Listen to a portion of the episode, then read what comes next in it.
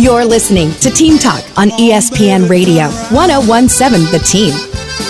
Hey, Sam Hauser. I'm Joe O'Neill. As promised, Evan Cohen, one of the uh, crew on Unsportsmanlike. You hear every uh, Monday through Friday between 6 and 10 a.m. He's joining us on the Daniels Plumbing, Heating, and Air Conditioning Cool Take Hotline. Uh, so, Evan, we're going to get into a bunch of different things, but uh, Sam Hauser, rave reviews here in New Mexico, and you knew Sam Hauser before he was Sam Hauser. Evan, tell us how you and Sam go so many years back, buddy. Well, Sam and I uh, got connected. I actually want to say in Los Angeles, if I'm not mistaken, and we realized we both had Florida ties. And Sam had worked in South Florida, and I had worked, uh, geez, I think from 03, well, 03 through t- really 2020, 2021 in South Florida, both living there and then working there from afar. I did a show from New York, uh, living in New York, Joe, uh, in, in South Florida. But um, yeah, we've known each other for a few years now, and we have that that state of Florida connection. I believe Sam worked Miami Heat broadcast back in the day, if I'm not mistaken. Sam, correct me on this. No, and that, I am that a huge, correct. I am a huge Heat fan, so uh, we have that tie in together. And That- I'm glad to hear that Sam is doing very well there. That's awesome. 760 in West Palm, 790 in Miami. Yeah, I know you always love to hear this. This Evan is you know people who listen to you as kids, but that's really where this how far back this goes. I, I mean, when I was first dr- oh, able to drive myself to to high school, would turn on 760, and there was Evan Cohen, you, and Jeremy Marks Peltz and company, and you guys having a good old time down there in West Palm, Evan. Wow, I do feel old. You didn't just do that to me, did you? I- that just happened here. wow, I really do feel. I'm not like this is the thing that's happening to me. I've realized this. Like I am now the old guy. Like I always was the. I was always for so much of my career, Sam. I was like the young guy. I was up and coming, and like I was gonna make myself into something. And now I'm the old guy. Joe, I don't know. I don't know how this has happened to me, but it's happened to me. Thank you, Sam. I appreciate that. Got you. hey, welcome to the club, Evan. I, and I've got you by a number of years. We're talking with Evan Cohen. You hear him every morning on Unsportsmanlike. So, uh, along the uh, the lines of your career, uh, you were with Sirius XM Mad Dog Sports Radio before you came back uh, to ESPN. Um, what was behind, you know, what was going to go down with Unsportsmanlike? Everything from the name, uh, Chris Canty, Michelle Smallmon, this crew, uh, because, you know, after a couple of uh, years of musical chairs, uh, you guys are getting it right in Morning Drive at the national level, uh, level Evan. Oh, Joe, I appreciate that. So basically, um, I'm from New York originally. I went to University of Wisconsin. All I ever wanted to do was what we all do, the three of us do, sports talk radio. I never really had interest in doing anything else. I went to school for it. I had the internships for it. I worked, like you, Joe, on all sides of it, right? So people listening in and around Albuquerque right now have to understand that if you're going to make it in the business we're in, it's not just the hours we're on the air, right? A lot of people, I'm sure, say to you guys, "Oh, you have the best job in the world. You just talk for two or three hours every day," and we do. But there are 21 other hours in the day that we have to make a station run, right? So when I was in West Palm, when Sam mentioned that, it was a lot of the other stuff too, the sales, the management, everything to kind of make the station run. And when you have that kind of experience, you have a better opportunity, in my opinion, to move up the food chain. And I got noticed. I was very fortunate to get noticed while I was in West Palm by Sirius XM. I spent 12 years hosting in the mornings on Mad Dog Sports Radio while also hosting in West Palm um, simultaneously. And then over the summer and into the fall, I got a call from ESPN that they were making some moves on their radio lineup. And I was fortunate enough to get the call. And Chris Canty, who I did not know, you know, personally prior, obviously I know who he is, 11 year NFL player for the Cowboys. And I know you guys have the Cowboys rights uh, on your station and Correct. The, the Ravens and, and the um, and the Giants. So I knew of him and I had listened to him before, but not no relationship. He was moving up the food chain at ESPN. Why? He works his butt off. He's the, he's the most prepared guy you'll ever hear in your life. And there was an opportunity for another person in the mix. And I know I personally, when that opening was there and they said to me, are you interested? And they said, we have one other opening. I suggested Michelle Smallmon. And it was an easy one, and they said to me, "Well, yeah, yeah, yeah, she's she's the one." And I said, "Oh, okay, good. We're all on the same page." Because Michelle is like is like the rest of us. It's like the two of you, right? She came up.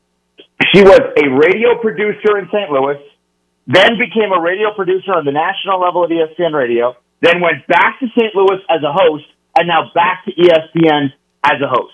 Like she, in my, I, I don't, I'm not trying to judge others but boy, did Michelle come up the right way. Like she was just phenomenal in the way she came up. Clancy came up the right way of like, okay, what can I do? Weekend work. He was in New York. He went to LA. He's doing whatever he can do to work his way up. Got a five day week show at 98.7 in New York, the ESPN radio station there, and then got nationals in the afternoon, and then moved up to the morning show. And it just kind of evolved in a way of like, we're radio people on the radio, which may sound ridiculous to people listening right now, but that's the most important thing. When Joe and Sam are on the radio every day, these are radio people on the radio. And sometimes in our industry, when non-radio people try to do what we do, it's not that easy. If a doctor tried to become a lawyer and a lawyer became a doctor, I know that sounds crazy. Like, why would that be similar? It is. Right. You guys know if a TV person, if a writer wants to do radio, or if a radio person wants to do writing, it's not the same skill set all the time. No, and, and uh, along with the prep and you know the paying of the dues, uh, Evan, that you know to be part of that crew in the morning, you've got to have a sense of humor and you've got to have some self deprecation because that's part of the deal. Uh, you guys have a lot of fun with each other and rib each other. You're a lot of the, you know the butt of a lot of jokes, but hey, that's what's making the show successful, Evan. Well, I appreciate you saying that. I mean, like one of the things, Joe, that I learned a few years back, and it really changed my radio career, is that we are talking to sports fans every day, and sports fans don't care exclusively about sports every day. So what happens in my head, just to use your market, people are going to see the Lobos and Coach Pitino play, but guess what? They're with family, they're friends. They're they're going out to eat beforehand. All right, who's who's buying food? What are we getting? Are we going out beforehand? Are we going out afterwards? If they win, oh, we got school the next day. We got kids. People have lives. People care about things outside of sports or in and around, or as they're in and around sports.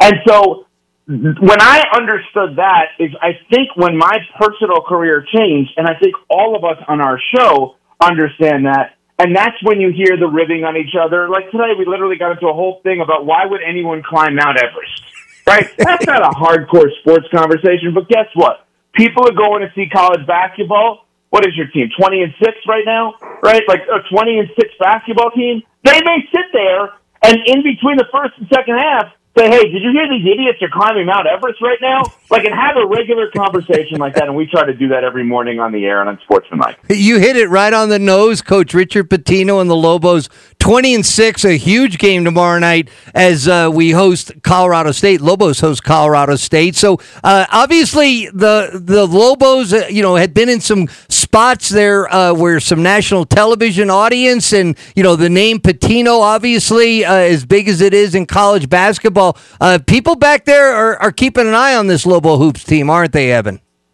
Yeah, and I think that, you know, the Pitino name has been in the news the last couple of days for a different kind of reason. Obviously, as Rick Pitino annihilated his own team in the conversation. But I think this is the time of year where people get noticed, right? Like, let's be honest, college basketball nationally is not what it once was. It's just not. It's more of a regional and local sport. So if you're in that market, like you guys are, and your team is doing really well, like they are, and you have a main coach, like you do, you pay attention on a regular basis. Nationally, we start to pay attention to Mountain West or any of these teams, you know, in March. So we're not there yet, but we'll get there. He's Evan Cohen. You hear him weekday mornings on Unsportsmanlike here on ESPN Radio 1017 The Team. Something else you guys were talking about this morning was some of the comments that came out from Giannis about how I don't watch basketball or I don't talk about basketball at home. And, and I feel like we jumped right to this place of Kyler Murray playing video games or Johnny Manziel saying he doesn't watch film. Like, where is where is that as far as your interest level, Evan, in, in looking at these guys as people and saying if Giannis doesn't want to go home and talk about basketball, but he goes on the floor and wins a championship, like that's that's okay. If anything, maybe it's refreshing. Yeah, I think there's a part of that. There's no question.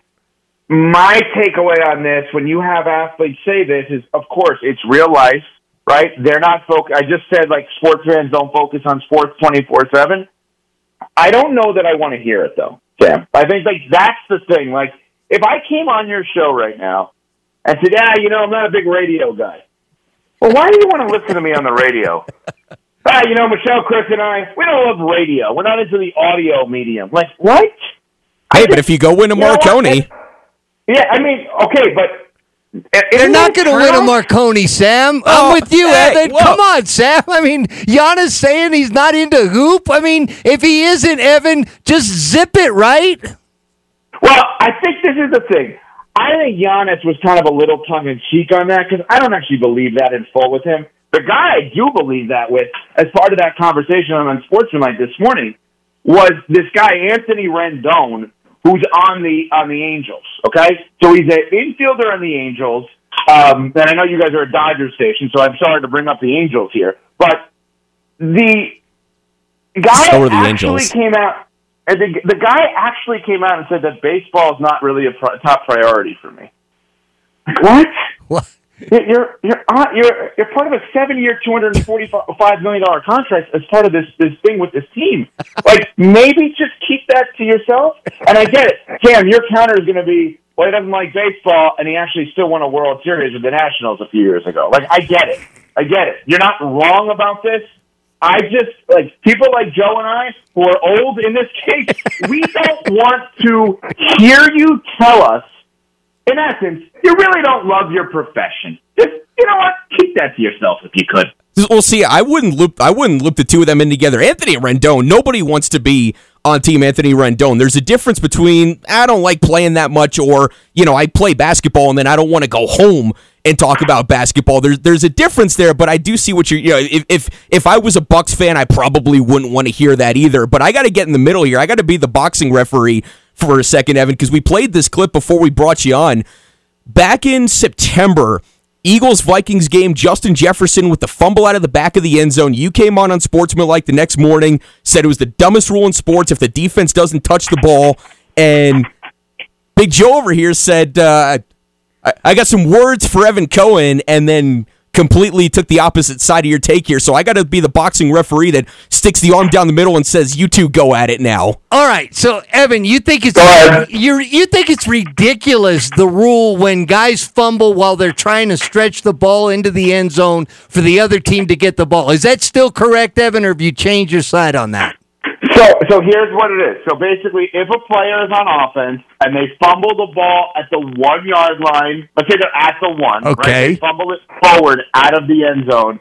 The defense then gets possession. Their offense obviously comes on the field at the 20 or 25 yard line, whatever it is. Yeah. 20. I think that rule is ridiculous because it does not apply to any other yard line on the field. And I also believe that it should revert back to a spot foul that either you get the ball at where you started if it's outside the 20 yard line, or if it's inside the 20 yard line, you go back to the 20 yard line. So let's play this out. Let's say I have the ball. It's first and goal at the five yard line. Okay. I throw a little. I, the running. I hand it off. The running back is at the one yard line. He fumbles it forward out of the end zone. To me, it should then be second and goal from the twenty yard line. Let's say the same scenario, first and ten from the thirty yard line. I'm throwing a pass. Receiver catches it. He's running towards the end zone. He fumbles it forward out of the end zone. I believe it should, in essence, be an incompletion at that point, and we're reverting back to second and ten at the thirty yard line.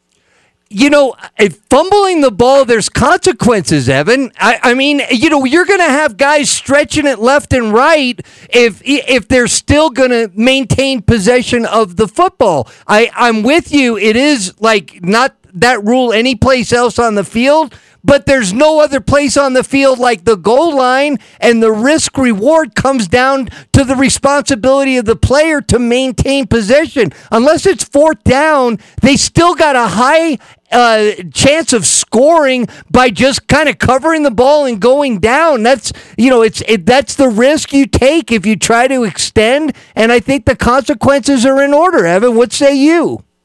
Okay, so let me ask you a question on this, Joe. So let's say, um, let's say I'm on offense. Okay. I have the ball at the 50 yard line. I throw, it's first and 10. Okay. I throw a pass. It is completed.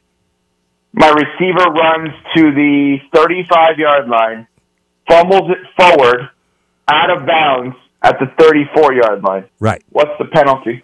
I it goes back to where he uh, fumbled the ball, right? So he it, Right. it- So right. it goes to the it goes so now it's first and ten from the thirty five yard line. Correct. What's the consequence? You said that when you fumble there are consequences. What is the consequence in that? Well, Okay. when you fumble and the ball stays in bounds, there. Well, okay, you're you're painting me. You, you, I get I get where you're going here. Uh, the the But whole, that's not the argument. The argument is not whether it stays in bounds. The argument is about when it, in essence, goes out of bounds, or in this case, out of the end zone, which is in essence out of bounds. Not in essence, it is out of bounds.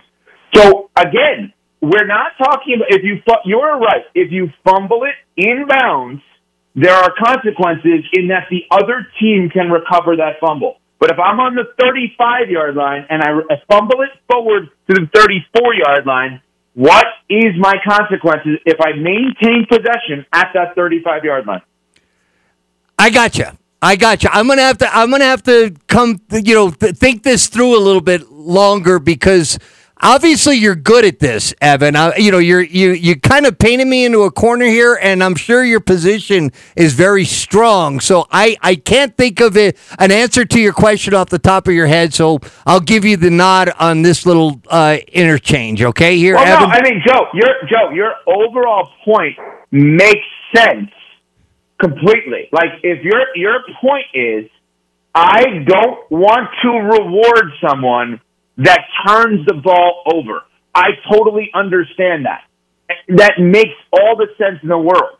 The reality is, in this specific case, the reason I get agitated by this and call it the worst rule in all of sports, as you mentioned, and Sam set up there, is because we're applying different rules based on a yard line. And I understand we do that like, hey, if you cross the goal line, you score points.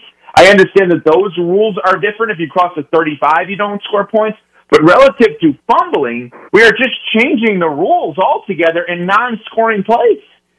All right, uh, I'm going to ask you this: I, I, have you uh, seen the information about Jordan Spieth di- being disqualified uh, for signing an incorrect scorecard? Are you up on that uh, by any chance, Yeah, Evan? what I mean, talk about an outdated rule. My God. That's what I was going to ask you. you. Do you think that's a ridiculous rule, or it's it's part of the tradition of the game? It's your responsibility as a golfer uh, to turn in a correct scorecard. A lot of people are saying that's so antiquated. Like you said, everybody knows what he's getting on every single hole. They have digital boards throughout the golf course. So you're on that side of that's ridiculous that somebody would get uh, you know disqualified for something like that, Evan. That is so now that is Uh-oh. a great counter to me saying it's the worst rule in sports because you just gave me one that may be worse. So here, so let me let me play the semantics game with you guys. All right. Is that a rule? But like, I mean, I know it's a rule, but like, don't you, like, I don't know how to say, like, what is there a better term for that?